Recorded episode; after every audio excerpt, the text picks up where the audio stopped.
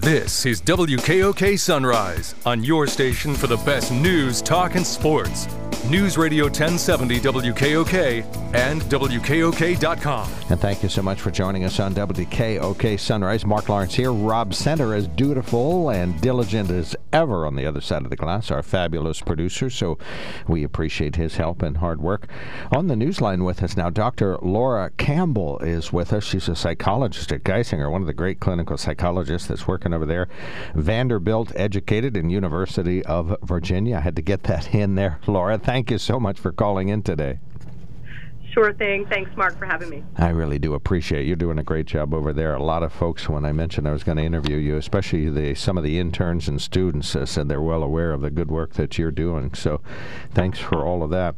Uh, it isn't feasible to cram in everything that you can say about mental health uh, in uh, 20 10-minute interviews, but we just have 10 minutes today. But things are changing. Is it feasible to say what are the newest of the new changes and conversations to have? Have if you're talking about mental health? Yeah, I mean, I think I think there's a lot. One thing, and probably one of the only silver linings out of the pandemic, is that think people are a lot more willing to seek mental health to help, to admit that they're struggling, to look for counseling, therapy, psychiatry services, um, and so we've seen actually a huge increase in referrals, um, you know, from within Geisinger and from our whole community. Um, of course, there's not a, a, lot of access, and so and that's true for um, our whole region and really the the country. But telemedicine is another, um, you know, huge area that has grown since. Uh, COVID, which has really improved the ability for people to access care without the barriers of transportation, you know, having to make arrangements to get to a point at a hospital. Um, I think another area that's really uh, seeming to um, to boon, I guess, uh, or to increase in um, you know popularity is employers and schools are really recognizing the need to step up uh, as far as mental health, and so they're um, you know contracting often with mental health providers or agencies agencies to make sure that employees um, and students are um, able to access mental health, to uh, you know having well-being or wellness initiatives, because um, you know everybody I think is struggling a lot right now. And if an employer is going to address wellness, is there sort of what's the door label that they walk through? Is it just assessment or conversation or talking or hiring a professional? So, what's the basic first step for workplace wellness?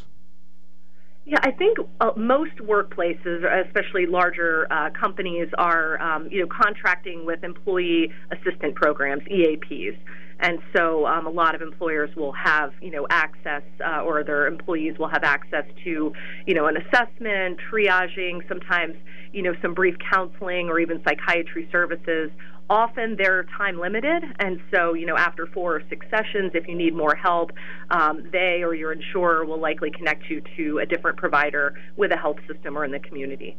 Well, we've talked to Dr. Collins over there a couple of times, so we've definitely um, uh, talked about the workplace wellness program over there, as well as the Joily program up at Evangelical Community Hospital. So there's definitely a, uh, a uh, folks are addressing this. And for the workers, uh, if the company doesn't contact them, or they're just going to have to address it themselves, or even if they have a program and they and they want to access this where is a starting point? Is there some moment when workplace wellness, uh, some symptom or activity or something on your mind that uh, would make that a good idea to start to talk about that? Yeah, I mean everything from you know stressors and burnout to you know depression and anxiety symptoms, other mental health concerns, um, and not not all employers can you know especially smaller um, companies may not have the ability to offer uh, EAP. If an individual is fortunate enough to have insurance, uh, Medicare, Medicaid, or through their employer, um, you know they can contact their insurer to see you know who uh, what providers are in network and and can get connected.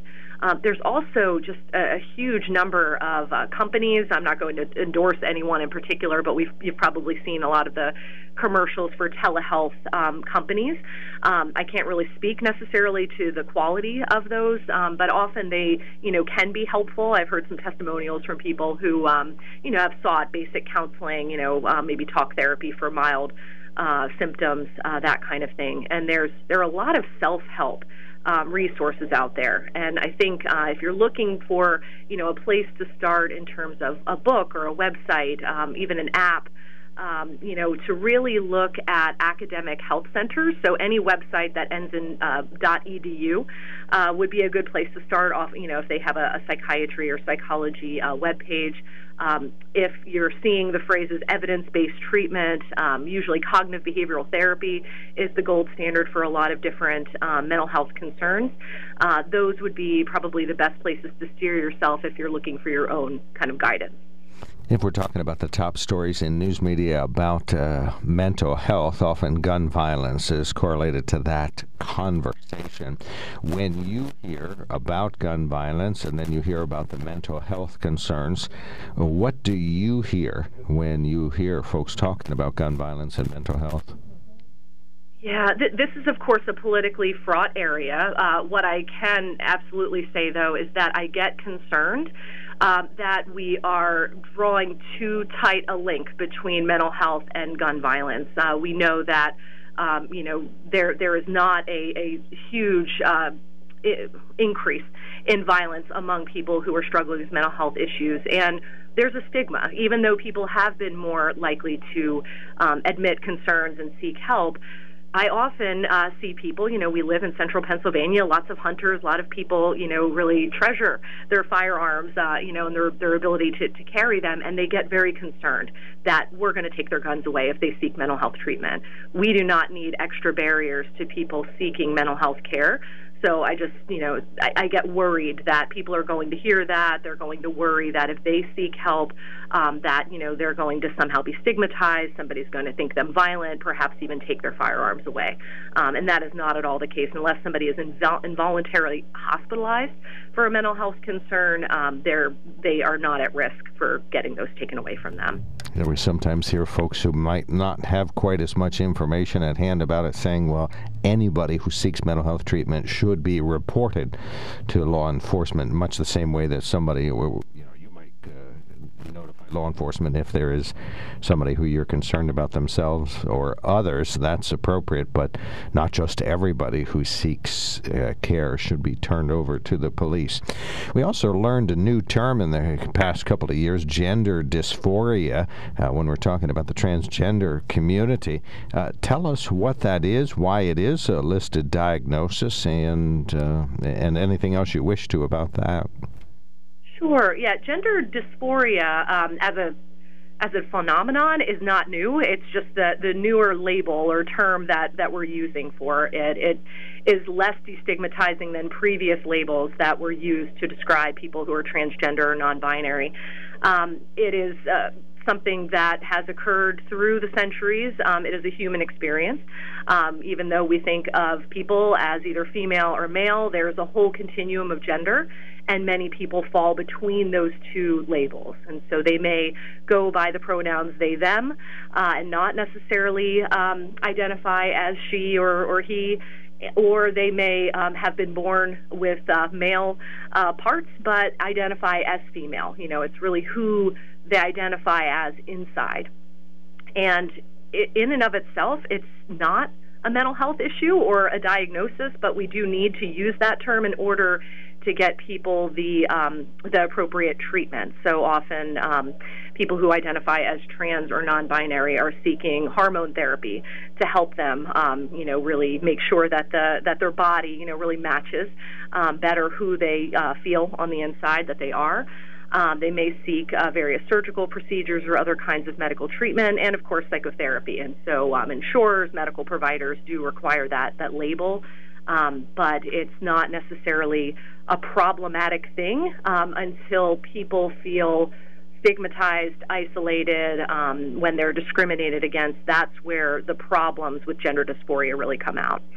Yeah, and I just think there's so much more to say about that. Information really helps there, and uh, lack of information really hurts that discussion. It uh, definitely holds it back. All right, we're just about out of time. One other uh, phrase that really popped up on my radar in the past 10 years or so mindfulness, just talking about uh, being present in the moment. Just one last word about that, and we'll have to wrap up, please, uh, Dr. Campbell.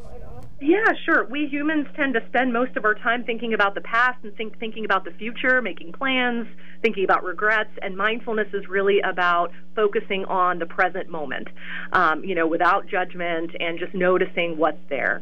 And uh, you can look up, there are thousands of, of resources online, YouTube videos, et cetera, to walk you through a mindfulness exercise.